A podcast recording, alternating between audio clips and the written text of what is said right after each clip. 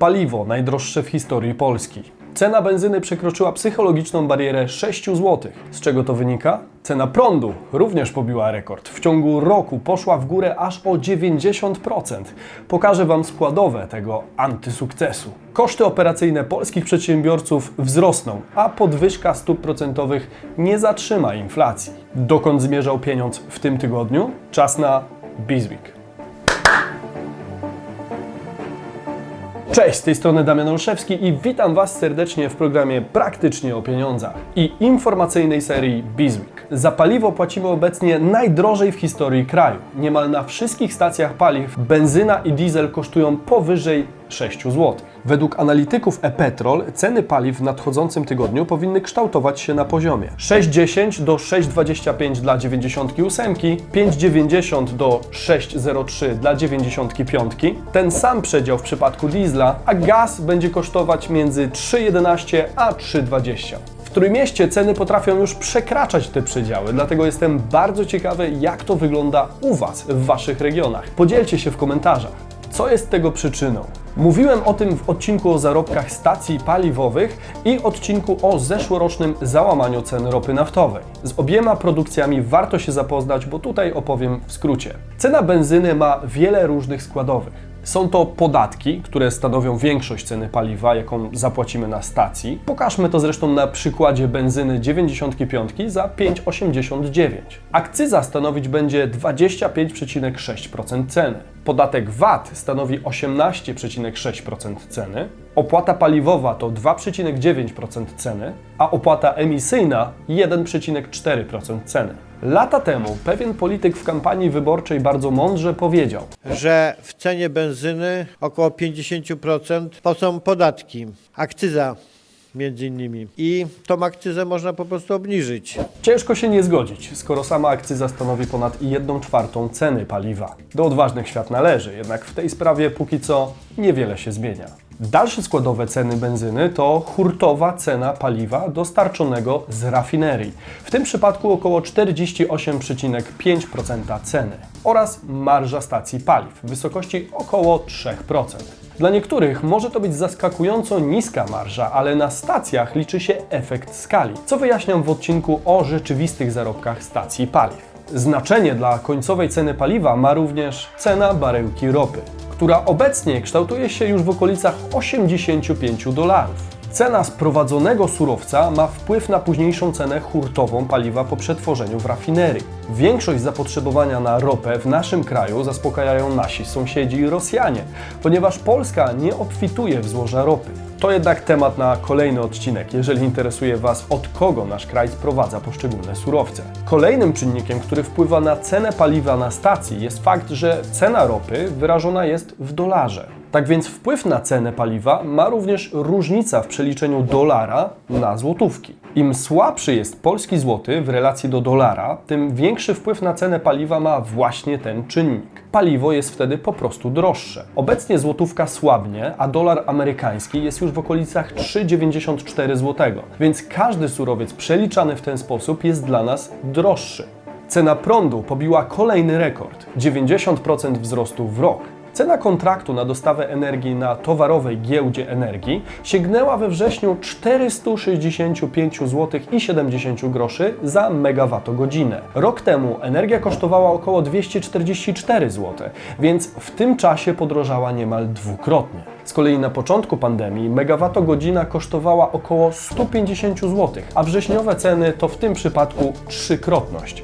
Nigdy nie było drożej. Skąd tak drastyczny wzrost cen?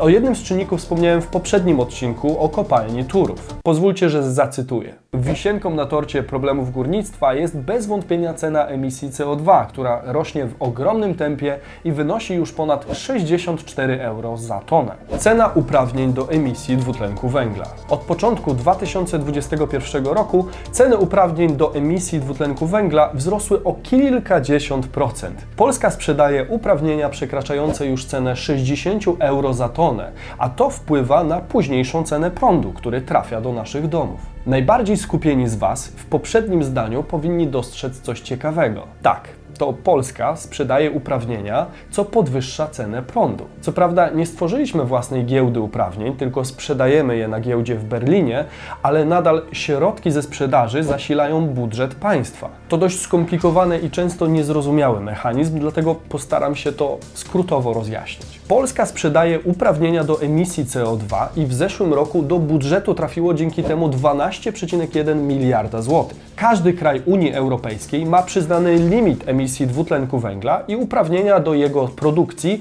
może sprzedać na giełdzie, z czego Polska korzysta. W tym roku przewiduje się, że budżet z tego tytułu może zyskać nawet 20 miliardów złotych. W zależności od kształtowania się dalszych cen uprawnień może być to nawet więcej. Połowa pieniędzy ze sprzedaży praw do emisji musi iść na poprawę jakości powietrza i projekty ekologiczne. Drugą połowę rząd może wydać na co zechce. Przypominam, że te pieniądze są zaszyte w cenie prądu, jaką każdy z nas musi zapłacić. Od początku tego roku do naszych rachunków doliczana jest również tak zwana opłata mocowa, która jest dodatkowym zastrzykiem gotówki dla elektrowni węglowych. Drożeje także węgiel, a pamiętajmy, że ponad 70% produkcji energii elektrycznej w Polsce pochodzi właśnie z przetwarzania węgla. Coraz częściej korzystamy zatem z importu energii elektrycznej z innych krajów, które posiadają większy udział bezemisyjnych źródeł energii. Obecnie już 10% energii elektrycznej kupujemy właśnie za granicą. Do tego dochodzi nam coraz droższy gaz, który również zyskuje na popularności w całej Europie z powodu ograniczenia emisji CO2.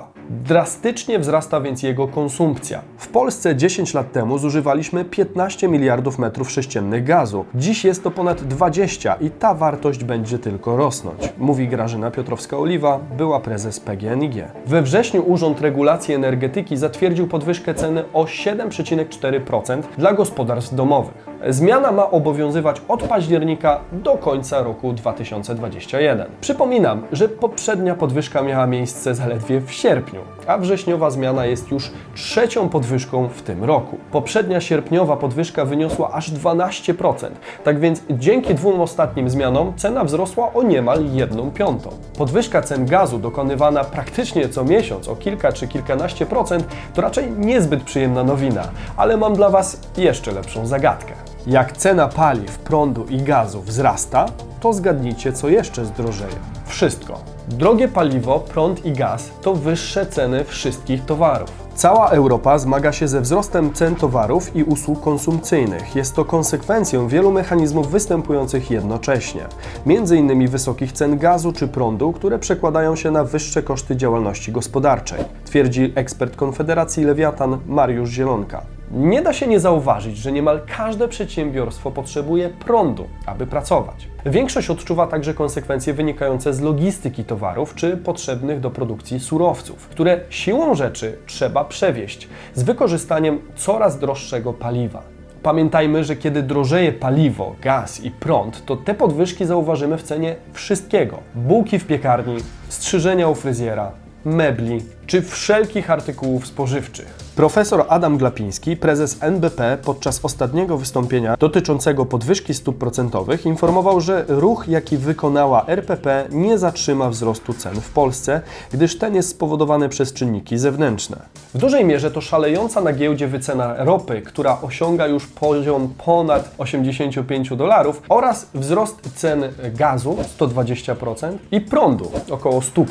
Te czynniki muszą przełożyć się przez najbliższe miesiące na wzrost kosztów operacyjnych u przedsiębiorców, a tym samym wzrost cen na półkach. Samo podwyższenie stóp procentowych niestety nie wystarczy, aby powstrzymać rozpędzającą się inflację, która w najbliższych miesiącach pobije pewnie kolejne rekordy. Przewiduje, że oficjalna inflacja podawana przez GUS będzie już wtedy ponad 6%, a rzeczywista, odczuwana przez przeciętnego Polaka, może sięgać już nawet wartości dwucyfrowej. Mówił Damian Olszewski, a to był Bizweek, czyli cotygodniowy przegląd informacji ze świata biznesu i finansów. Zostawcie hasło Bizweek w komentarzu i subskrybujcie kanał tutaj, aby nie przegapić kolejnej części. Do zobaczenia w niedzielę o 15. Cześć!